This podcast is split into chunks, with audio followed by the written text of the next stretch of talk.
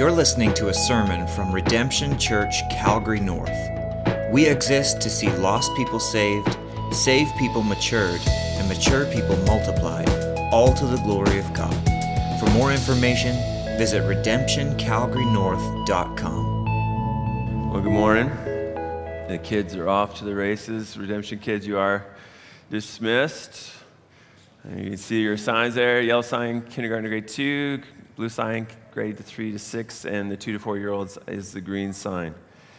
As you guys start a new year, the Redemption kids, want to just uh, say uh, thank you for joining us. If you're joining us online this morning, uh, for one reason or the other, you may have been able, not been able to join us in person, and so just want to say uh, thank you for joining us, and um, uh, hopefully someday soon we'll get to see you here.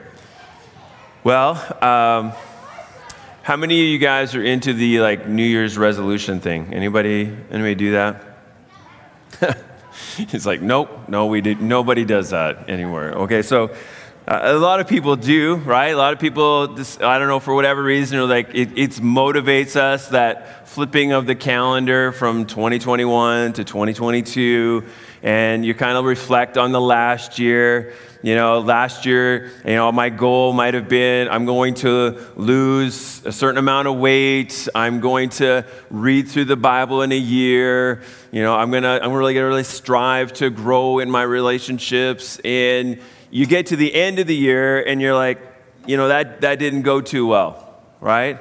I got to Leviticus in my Bible reading. I, you know, I, I gained 20 pounds. I didn't lose 20 pounds. You know, like there's, the, there's this time where you kind of look back and then you look forward and you say, okay, well, this year, what's this year going to be? And, and uh, you know, one of the things that needs to be our highest priority as we consider what is going to be my future, what am I looking at as I go forward, would be to live a life of worship. For the believer, if you think about 2021 versus 2022, your goal should be, Lord, help me to grow as a worshiper. We talked about this as we ended Romans chapter 11. We're going to pick it up uh, Romans 12 now as we conti- uh, continue our series in Romans. We're going to be looking at Romans 12, verse 1 today. And we, we entitled this series, the Romans 9 through 16, what? Growing Deeper. And 9 through 11, really, we're growing deeper in our thinking. There were some challenging things that we had to learn as we were thinking about God's plan of salvation for the Jews and the Gentiles and how that, all that put, is put together. And now, as we think about Romans 12 through 16, we're going to be talking about deeper living. And what I mean by that is living a life that is consistent with what the Word of God says. And our desire should be, as believers, to continually be growing in our love and knowledge of Him and growing in our reflection of who He is. And as we're going to see in the text today, growing in our worship as a result of what He has done. This should be our New Year's resolution. If you're going to have a New Year's resolution, if you want to have one that will matter for all of eternity, be Lord, help me to grow as a worshiper. Help me to, to grow in my understanding of you. Romans 12, 1 and 2, as we think about just how this is all going to be put together, Romans 12, 1 and 2 set the foundation for everything that he says through 12 through 16, uh, chapters 12 through 16. And so we're going to actually take two weeks to do these two verses. I think there's so much here for us to stop and learn. We're actually going to have uh, 10 messages in Romans chapter 12. There's just, there's just so much here that I want us to understand. These things are, are foundational for our faith. And, and, and, and what we're going to see is that everything that's happened in Romans 1 through 11 should result in a changed life should result in a, in a, in a life that's set apart for the Lord God. And so let's, uh, let's pray, and then we're going to get in, into the text. Let me pray for us. God, we thank you for a new year. And Lord, we thank you for life that you've purchased for us through Jesus Christ. And God, this morning we would pray that you would lead us and guide us as we study your as, as we study your word. God, we know that left to ourselves, Lord, we would wander, we would stray, Lord, we would not live as we ought to live. But God, you have given us everything so that we might live a life that is worthy, that we might live a life that is reflective of your great gospel. God, we pray, Lord, that in this coming year that we would grow in our worship that, Lord, we would grow in our faithfulness, Lord, to you. I'm so thankful, Lord, that you know every heart here right now. Lord, you know the discouragements. Lord, you know the failures. Lord, you know the hopes. And God, I would pray that you would just lead us and guide us by your Spirit. Lord, you would find us to have a submissive heart towards you today. And that, Lord, we would leave here more like you as a result of our study together today. So, Lord, would you use this preacher for your glory and honor, we pray in Jesus' name. Amen. All right, so Romans chapter 12. Does everyone have a Bible?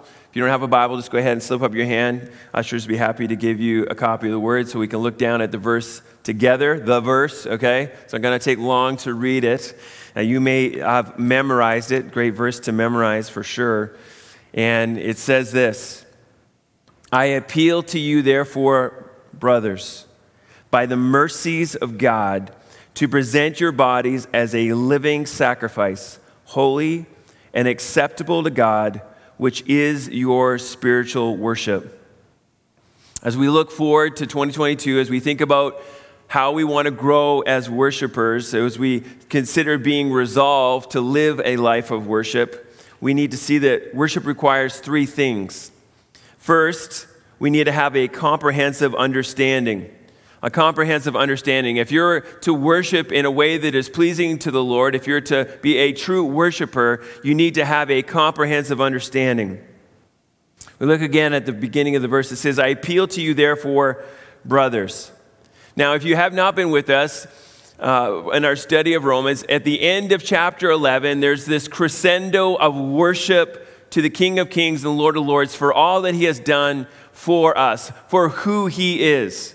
Romans 1 through 11 is, is a, just this beautiful story of salvation, of God, how God has saved us. It, it shows us all these different attributes of our great God. And as Paul gets to the end of that, he's like, For from him and through him and to him are all things. To him be the glory forever. Amen. And so he's just worshiped, and, and now he's giving us direction as a result of everything that we've learned in those first 11 chapters. And he says, I, I appeal to you. When you hear that word, I appeal, it, um, it sounds like maybe it's optional. Like, you know, wait if you want to. But that's not what's going on here. He, he is exhorting them, he is coming alongside them, but as an apostle, as one who has the authority of God, he is saying, This is what you need to do. This is what you ought to do as believers in light of the gospel, in light of everything that God has done for us. We see his familial term that he used, brothers. If we were to try to understand it in today's thinking, brothers and sisters, it's the family of God that he's referring to here. He loves them, and he, the appeal that he's about to make to them is, is for their best interest. It is the proper response to the gospel. Everything that we've learned in chapters 1 through 11, there needs to be a, a changed life as a result of everything that God has done for us.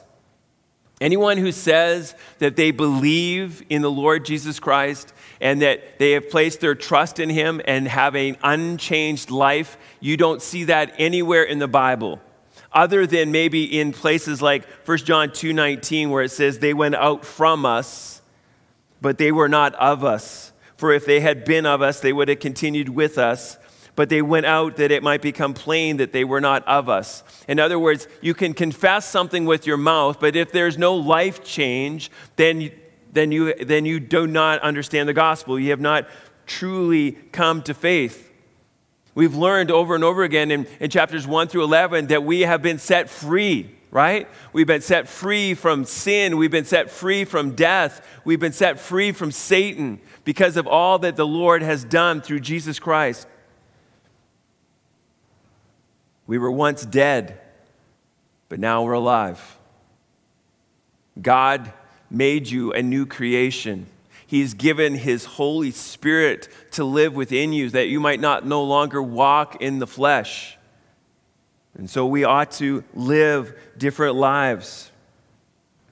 Therefore, I appeal to you, therefore, the gospel. If you're, if you're like, um, I'm just new here, I've never been through chapters 1 through 11, read that, okay? Get a understanding of what Christ has done for you. Get an understanding of the gospel implications of all the changes that take place when you place your faith in him. And the result of all that he has done ought to be obedience, ought to be a, life that is set apart for the King of Kings and the Lord of Lords.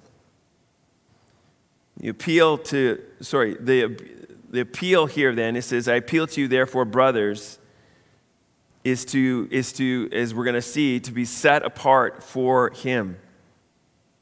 It's to understand that based on the, the theology, I change my life. I, there's a, there is, as we remember in Romans chapter 7, there is still an option to not obey, right? Even as believers. You can, you can, you can say, I believe, and you can you can have times where you have victory, but there could be more times of defeat if you don't walk in obedience. There's still a choice to be made, as we've seen in Romans chapter 7, to walk according to the flesh or to walk according to the Spirit. And what he's challenging us here is, is to use your bodies for his glory, for his honor. Theology matters. It's not real popular in the Canadian church. I, have been saying this for a long time. I remember even in Bible college, like in the early 90s, right? Theology, somology, you know, we all, whatever, we all know. We all know. Yeah, yeah, God did it all. Like, that's great. Now we have to, like, live lives that are pleasing to Him.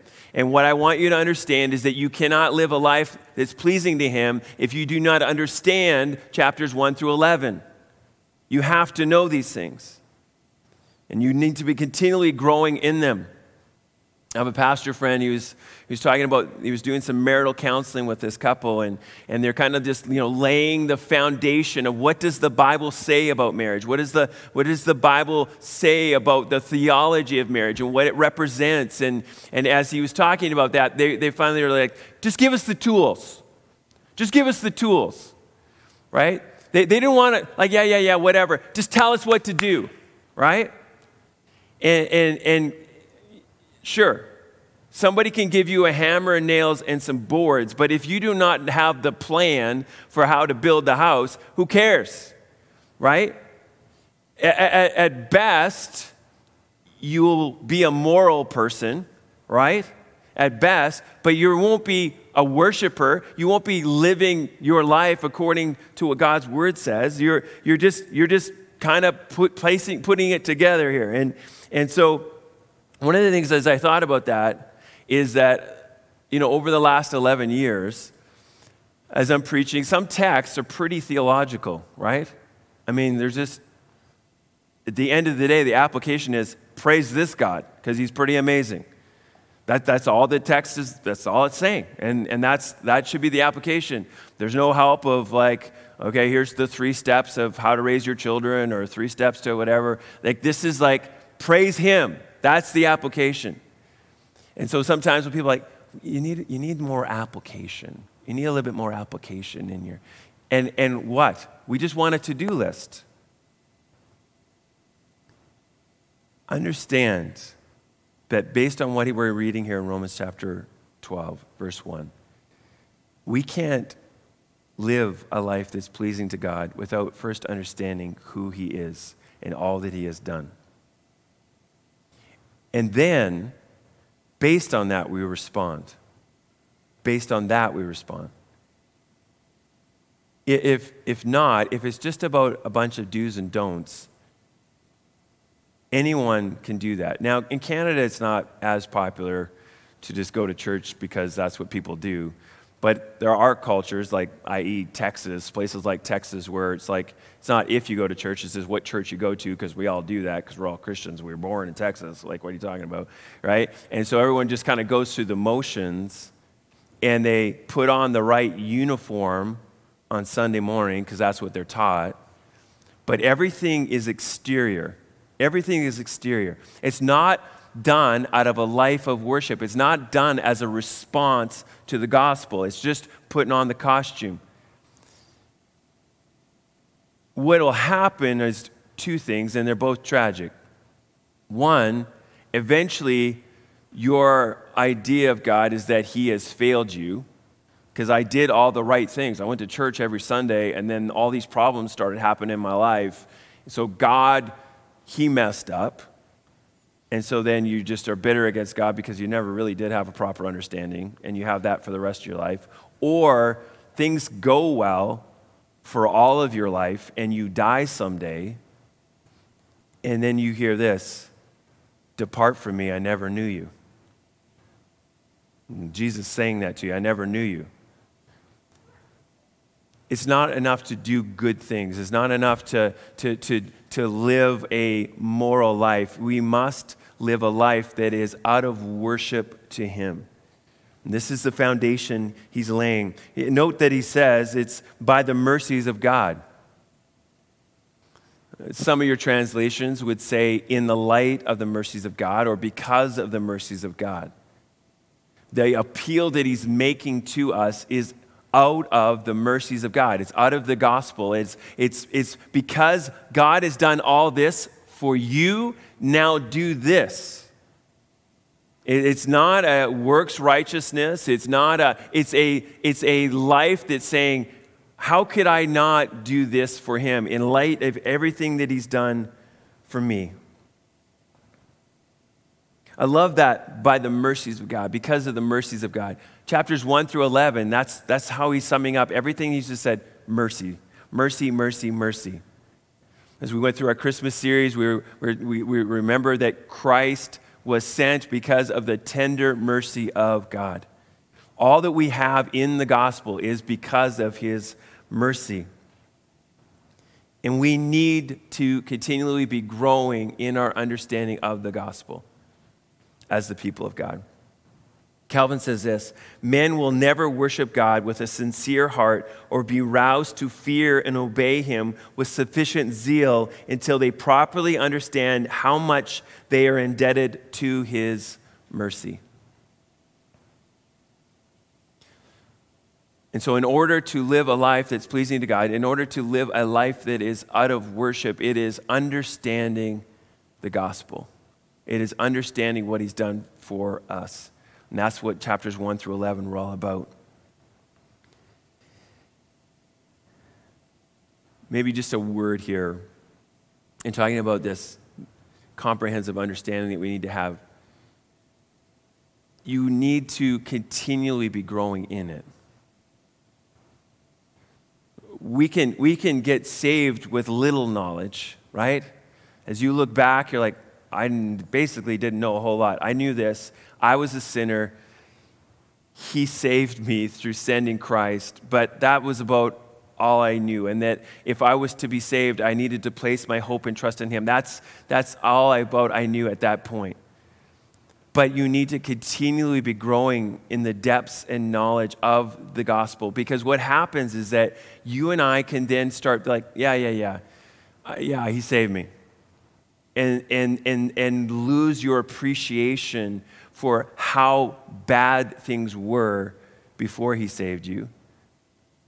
Or become kind of indifferent to the fact that he saved you. And it's just like, yeah, yeah, I got heaven waiting for me. Now I just got to move on and do things for myself, which is sadly what we see in a lot of Christianity across North America. A yeah, yeah, he saved me, he took care of my sins. Now I get to live for myself from now until the day I die. But that's not the gospel. The gospel changes everything about us. We see what he means by that in our second point here. If we are to live a life of worship, we need wholehearted devotion. Wholehearted devotion. He says here that we're to present to present your bodies as a living sacrifice. As we think about worship in the text that was read earlier in uh, John 4, people would think about worship as church, right? We still, honestly, it's still a lot of people think about that. We think about worship, oh, yeah, that's what you do on Sunday morning when you sing. That's worship. But when Jesus was talking to the woman at the well, he was saying there's a coming a time where we're not going to be worshiping in a temple. We're not going to be worshiping on this mountain over here, but the worship, the worship that God has always desired in the first place, will be done in spirit and in truth.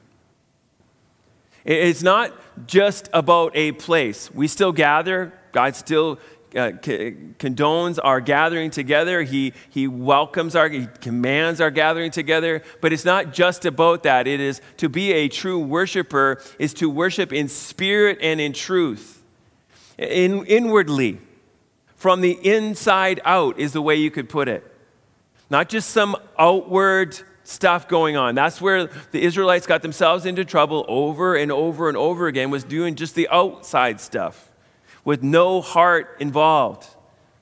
But for the true believer, for those who have been called to follow Christ, there is this idea where we worship in truth based on what we understand of what the Bible says about our God, and we do it inwardly. This, was, this is now the new pattern. And as you think about the Old Testament pattern, there was a whole lot of what? Sacrifices going on. And it's interesting as you look at this verse, there's a lot of sacrificial language to present your body as a living sacrifice. Not, not a great translation, because in the Greek it is to present your bodies as a sacrifice and then living holy and acceptable. That's what describes the sacrifice. But to present your body is to say, Here I am. Here I am. Lord, all that I am is yours. All that I have is yours. Every moment of my day is yours. That's what to, it is to present your bodies as a sacrifice. The prophet Isaiah gives us a great picture of what that looks like. Isaiah chapter 6, verse 8. Let me just read it for us. Isaiah 6, 8. And he says, And I heard the voice of the Lord saying, Whom shall I send and who will go for us? And then I said, Here I am. Send me. That should be the life of a believer every day, waking up in the morning and saying, Here I am, Lord. Send me. Lord, I want to see your kingdom come. I want to see your will being done on this earth as it is in heaven. And I want you to use me as your vessel. Here I am. Send me. All of me. All my time. Not just Sunday mornings, right? Well, like half my Sunday mornings. I mean, there's like golf and other stuff I got to do, but like, like some of my time, and and you know, and I'll flip a toonie in the plate every now and then. Like, we're not talking about that kind of, we're saying, like, everything I have is yours. Lead me, direct me. I want you to be glorified in and through me, Lord. So just think about this for a minute. Every part of my body is yours. My eyes, the things I look at throughout the day. Lord, May they bring you glory. My eyes are yours. I present my eyes to you, Lord. Help everything that I say, how everything that I see bring glory and honor to you. Lord, my ears, they're yours. Everything I listen to this day may bring honor and glory to your name. May it help to see your kingdom come, for, uh, to see your will being done on this earth. Lord, my hands, they're yours. Are your hands producing good things? Are you using your hands for the glory of God? And you think about this world being full of darkness, when you go around this earth, are you shining light everywhere that you go? Or are, do you use your hands at times for things of darkness? May it always be for light. Your feet, when you go, when you're moving about, are you, are you going to the lost with the gospel? Are, are you going to your brothers and sisters to, to encourage them and strengthen them? With your mind, Lord, my mind is yours. What do you dwell on? What do you think about as you go through the day? Do you think about our God and how awesome He is and all that He is doing and His desire to see lost people saved? What is your mind consumed with as you go through your day? What about your mouth? Do your words lift up or do they tear down? Do they bring truth or do they bring lies? Lord, my body is yours. Your knees. How often do you pray? How often are you bowed down before the Lord and, and worship to Him as you go through your day? Are you using every part of you to bring glory to God? We could continue on, but I think you get the point. Every part of me, God, it's yours. How could I not do that in light of all that you've done for me? Lord, you laid down your life for me. You sacrificed all for me. How could I not, in return, give all of me for you? Here I am every morning. Here I am. Peter put it like this in 1 Peter 2 4 and 5. As you come to him, a living stone rejected by men, but in the sight of God, chosen and precious. Of course, this is talking about Christ. You yourselves, like living stones, are being built up, built up as a spiritual house to be a holy priesthood, to offer spiritual sacrifices acceptable to God through Jesus Christ. We don't offer lambs anymore. We, we don't have to do that because the Lamb of God was sacrificed once and for all. Our sins have been taken care of. But now we, we as those who have been redeemed by the Lord, we, it says here in 1 Peter, we are now a holy priesthood. And so we continually are sacrificing for Him, giving ourselves to Him in every way. The, the, the sacrifice here is def- described in three different ways. First, there was the living sacrifice. We're to be living sacrifices. Again, in light of Romans chapter 1, verse, uh, sorry, chapter 1 through 11, we understand that before Christ, we were dead. We were dead in our sins. We, we had no life in ourselves spiritually. We, we had no ability to serve God. We had no ability to worship God because we were dead in our sins. But Christ has made us alive in Him.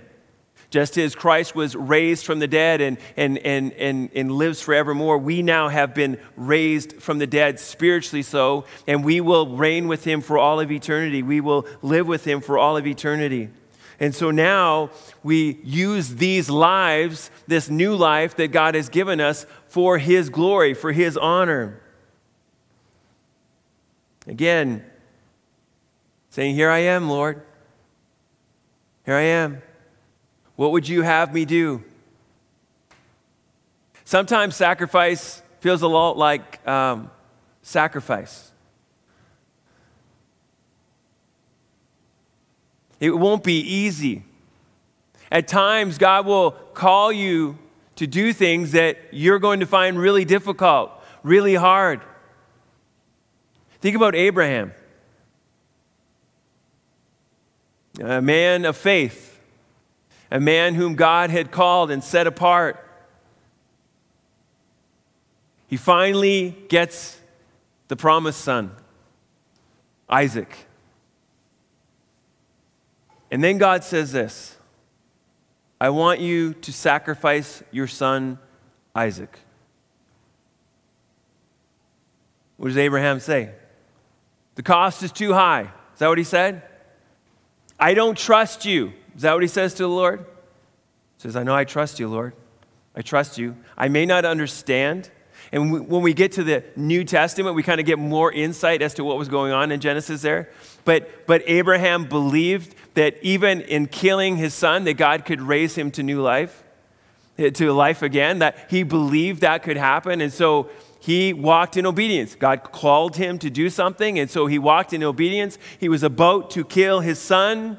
And we read in Genesis 22, verse 11 But the angel of the Lord called to him from heaven and said, Abraham, Abraham. And he said, Here I am. Here I am. I love that. He said, Do not lay your hand on the boy or do anything to him, for now I know that you fear God, seeing you have not withheld your son, your only son, from me. His love for the Lord was above all else. His trust in the Lord was evident in willing, being willing to do whatever God asked him to do, even when it would mean great cost. It should be our hearts as we seek to live lives that reflect our thankfulness for all that God has done. See, when you're living a life of worship, there is no cost that is too high. Consider how many people have given their lives over the last 2,000 years for Christ. Doesn't it seem like a bit of a leap to you sometimes? Like, how do you get to that point where you're just like, sure, kill me? But I'll tell you one thing I'm not denying Christ. I, I, I, I'll, I will die gladly rather than do that. They're able to do that. Why? Because they've been continually walking out this life of worship and every day getting up and saying, Here I am. My life is yours. Use it however you want for your glory, for your honor. I don't care the cost. Lord, you paid a cost that I could never repay. And so, Lord, my life is yours. And if it's your desire that I lay down my life, then what? What do we see in the scripture over and over again? They rejoice that they are counted worthy to do so. It's like, okay, that's, that seems pretty even, almost, almost. At least, at least it's the same act. Jesus laid down his life for me. At least I get to do that for him, even though he's done so much more than that. What a privilege, what an honor to serve the King every day, to present our bodies as sacrifices, living sacrifices, using the life that was purchased for Him. It says in Romans 6:13, "Do not present your bodies to sin as instruments for unrighteousness, but present yourselves to God as those who've been brought from death to life, and your members to God as instruments for righteousness." This is the goal every day. Lord, we want to use our bodies for righteousness' sake. Lord, we want to have sacrifices that are holy. It means to be set apart for Him. He purchased us with His blood, He redeemed us with His blood. And so we ought to live lives that are set apart for Him in every way every day. Not having these, these moments of like, well, I got to take care of me now. And how I can take care of me is sinning and being selfish. That's not taking care of you, that's destroying you. That's, remember again, we, we need to remember that Romans 1 through 11. Shall we sin that grace might abound? Are you kidding me? By no means, right? And so we set our, we're set apart for Him, holy, sacrifices to him. We're here again, Lord, for you. And then it says, and acceptable to God. Acceptable to God. If you know your Old Testament well, you, you, you know that when things were going well for the Israelites, when they were walking as they ought to, that they make the sacrifices and it was an aroma pleasing to God. When they did things as they ought to, it was pleasing to God. This should be the goal of you and I every morning, every day as believers to say, get up and say, God, I want my life to be pleasing to you. I want it to be pleasing to you. I do not care what anyone else thinks. I only care what you think, and I want my life to be acceptable to you. This morning, are there areas of your life that you know are not acceptable to Him.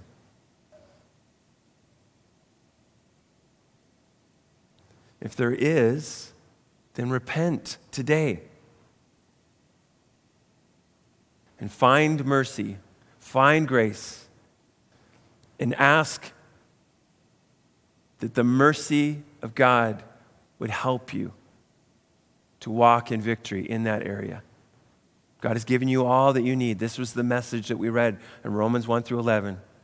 You do not need to be enslaved in that sin any longer in that thinking, in that doing, whatever the case may be, the, the grudge that you have, that hate that you have, whatever the, that thing might be, give it to the Lord and then walk in obedience to Him. Are there areas in your life that you know are not dedicated to the Lord as it should be? Maybe it's your work. Maybe it's your relationships. I don't know what the thing is. I'm praying right now that the Spirit of God is showing you what, what are the things in your life that need to be given to Him anew. What's the plan? Do you have a plan? We ought to as believers in the Lord.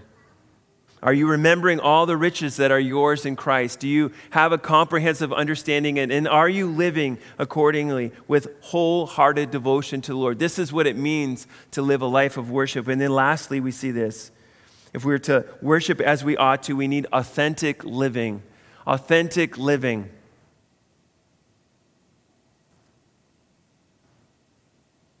Our lives need to be lived from the inside out, as we've been seeing. They, need to, everything that we do should be flowing out of worship to Him. Living a life of worship, a life of gratitude for all He's done. Let's just read that verse one more time. I appeal to you, therefore, brothers, by the mercies of God, to present your bodies as a living sacrifice, holy and acceptable to God. And then he says this, which is your spiritual worship. Everything that he's been defining is about worship. This is what we've been talking about.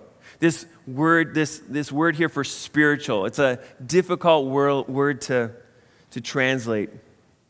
It's from the Greek word logikos, which means to be genuine in the sense of being true to the real and essential nature of something. It's, it's to be rational, genuine, or true. This is another way you could say it this is your reasonable worship. This is your true worship. This is how this that not false worship, this is true worship. This is how we live our lives in a way that be pleasing to him. Moo puts it like this spiritual is in the sense of inner, a worship that involves the mind and the heart, as opposed to a worship that simply goes through the motions. Another way of putting it, he says, is it spiritual or rational in the sense of appearance for human beings on rational and spiritual creatures, uh, sorry, as rational and spiritual creatures of God, a worship that honors God by giving him what he truly wants. Giving him what he truly wants, what he truly desires from you is your life, is your heart, is your adoration. This is what God requires of us, this is what he desires of us. Worship is not simply going through some outward religious experiences, through some outward religious exercises. We see that all through the Old Testament. The people of Israel, when they would go astray over and over again, they'd have these outward things going on, but their hearts were far from Him. God wants all of us as we come to Him in worship. Singing about Romans chapter 1. You guys remember that? Just a couple days ago, we were studying that. Romans chapter 1, verses 24 and 25. Talks there about false worship. False worship. When people turn away from the Creator, and again, and, and then instead of worshiping the Creator, they worship creation. Every single person on earth is a worshiper. It's just a matter of what are you worshiping. And those people, they turn away from God and they, instead of walking in holiness, what? They walk in impurity. Instead of having sound minds that are informed by the scriptures, they, have corrupted minds and corrupted desires, still enslaved in their sins, not living lives acceptable to God and not pleasing them with their lives. That's false worship. Worship of some kind, but not to the one true God, is false worship. God desires that it, we have true worship as followers of Christ. I was thinking about the fact that even in your process of sanctification in your life, there is this tendency to go off the road, right? When it comes to our worship, we, we, can, we can fall into one ditch on one side or the other. And we have to continually be evaluating our hearts to see am I in the ditch or am I about to go in the ditch or am I still a, a true worshiper? Am I still authentic in the way that I'm living? On the one ditch, you have those who are just doing all the outward actions. Just doing all the outward actions that would appear that they are followers of God.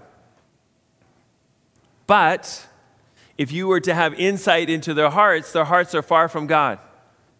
Isn't that what Jesus confronted the Pharisees with over and over again? These people honor me with their lips, but their hearts are far from me.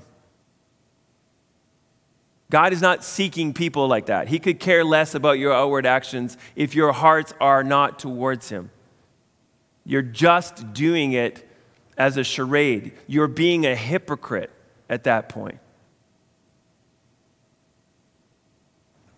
True worship is not simply doing the right action, the goal is to do the right thing out of worship, out of a heart that's overflowing with worship, and then you do the right action. That's, that's what true worship is.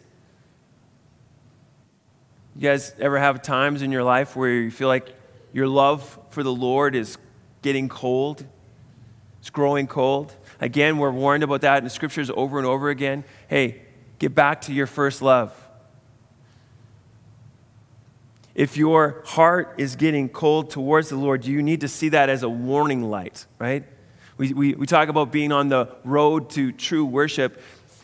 In your vehicle, in your life, if you start having a car, cold heart, then you need to see that as a blinking, flashing warning light in your life.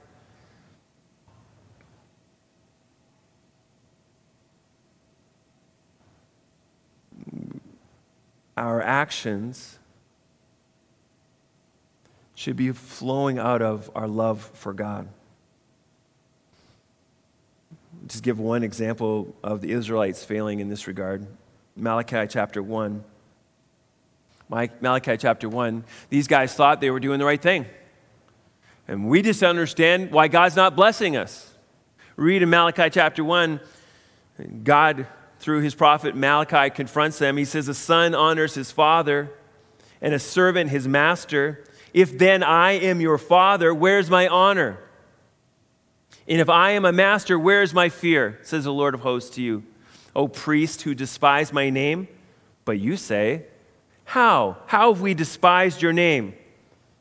The Lord says, By offering polluted food upon my altar. But you say, How have we polluted you?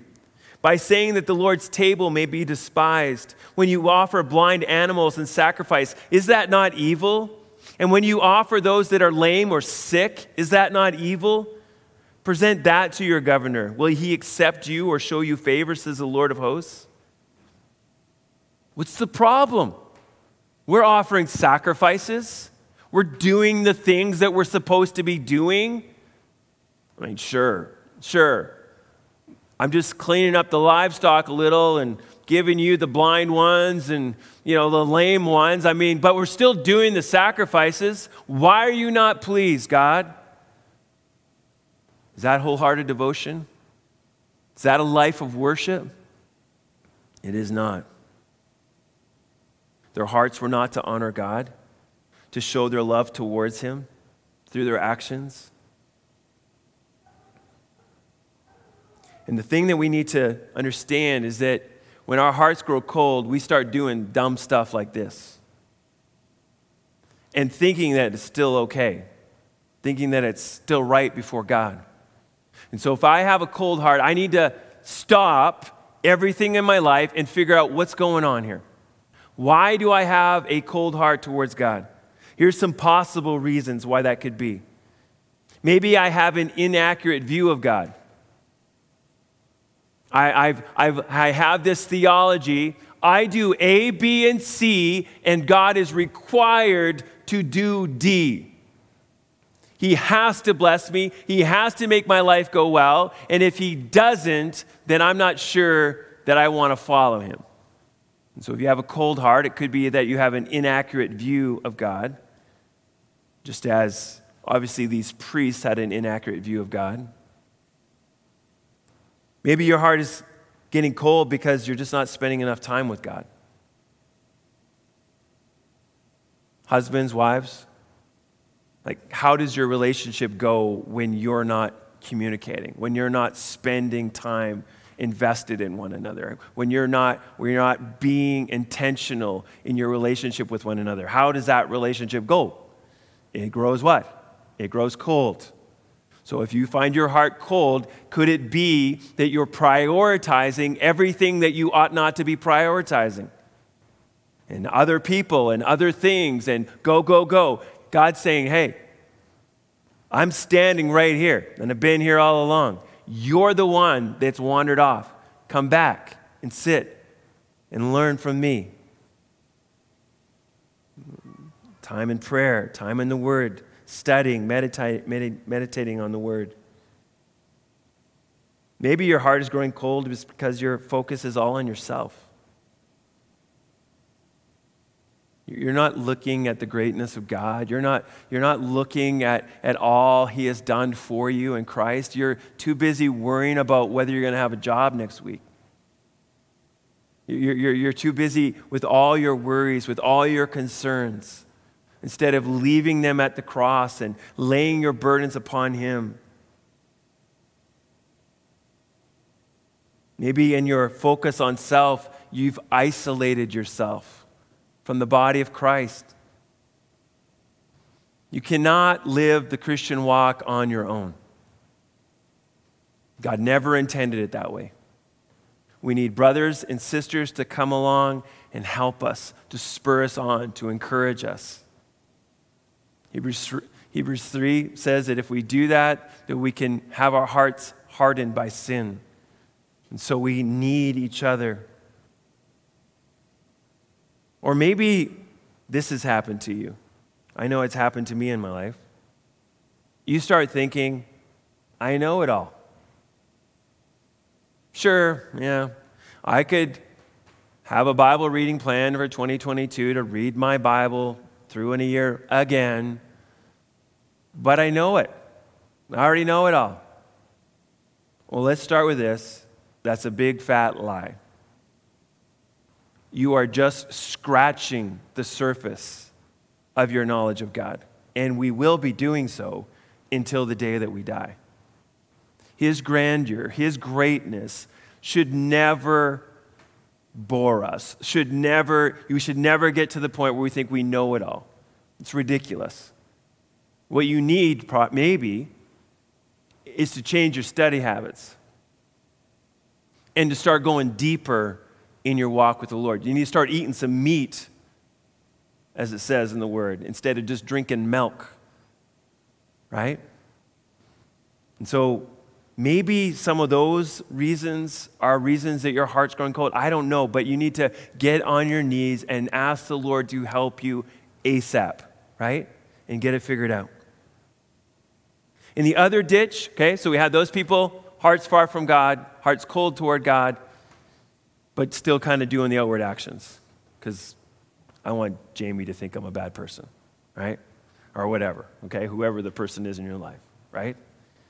Or in the other ditch, you can claim to love the Lord deeply. And maybe you're like really consistent to come here on Sunday mornings and and when it comes to singing praises, you're just like, you know, like you're all in, right? And you got your hands up and you're worshiping. And, and, and when it comes to the word, like you're weeping afterwards. And like you're just really moved and really emotional about it all. And then you leave here and you live like Satan for the rest of the week.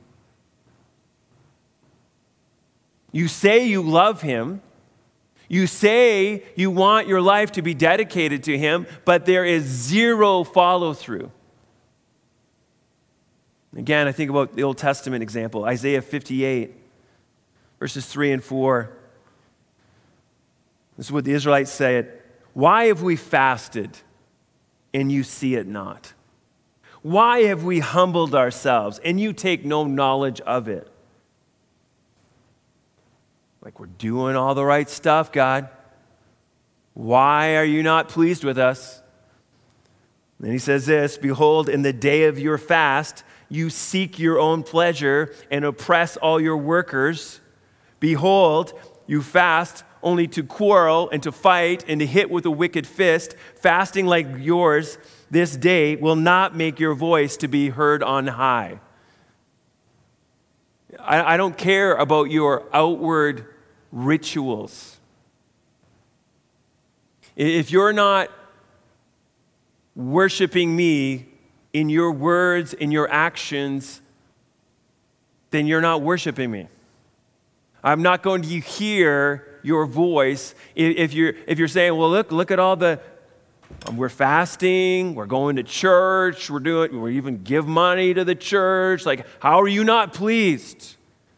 And then all week long, you're, you're, you're treating people poorly, you're viewing pornography, you're, you're, you're chasing after the world in every sort of way. Like, how in the world do you think that God would be pleased with that?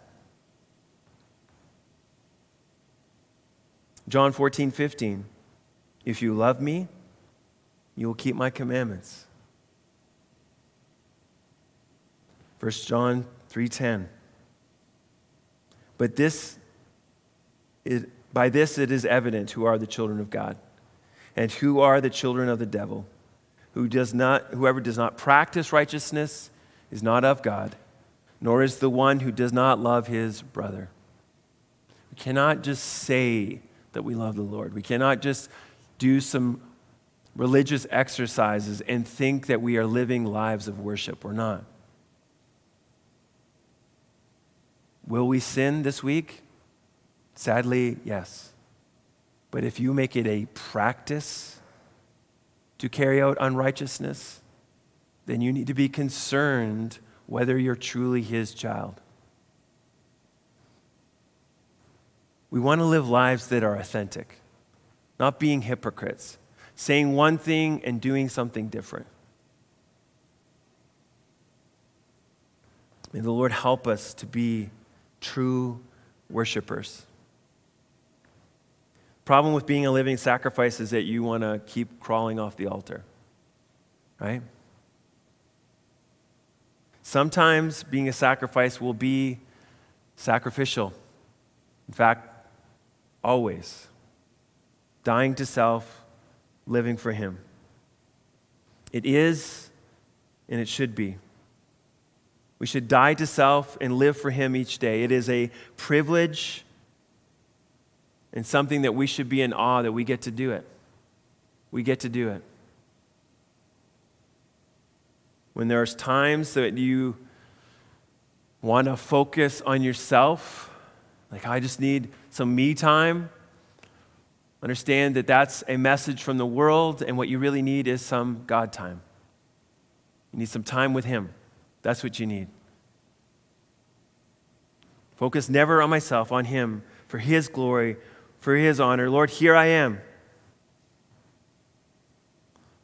Help us, Lord, to spur one another on in this regard. Lord, help us to, to, to, to point each other to, to authentic living so that everything that we do is an overflow of worship to Him. In just a moment, we're going to have an opportunity to start applying it through singing. Now, seems like, again, in this road analogy, it's one ditch or the other, right? Some Christians believe worship is only singing. And then the ones who focus on the fact that it is more than just singing almost negate that it is singing as well. Do you know what I'm talking about? There's some folks, when it comes to corporate worship, they're like, yeah, that's not really my thing. Yeah, you know, I, I, I worship in other ways. This is not my thing. And yet, all through the scripture, what? They're singing to the Lord. It's something that we're going to be doing in heaven. Worship to the Lord. And I want to just challenge you this morning if, if you come here and you're not excited about singing the praises to our God, then it's a heart issue. You need to understand and think about why is it that I feel this way? Well, it's not my style of music. I was thinking about this. Like, how do you think that's going to work out in heaven? Whoa, whoa, sorry. I know this one's, this must be for the other guys.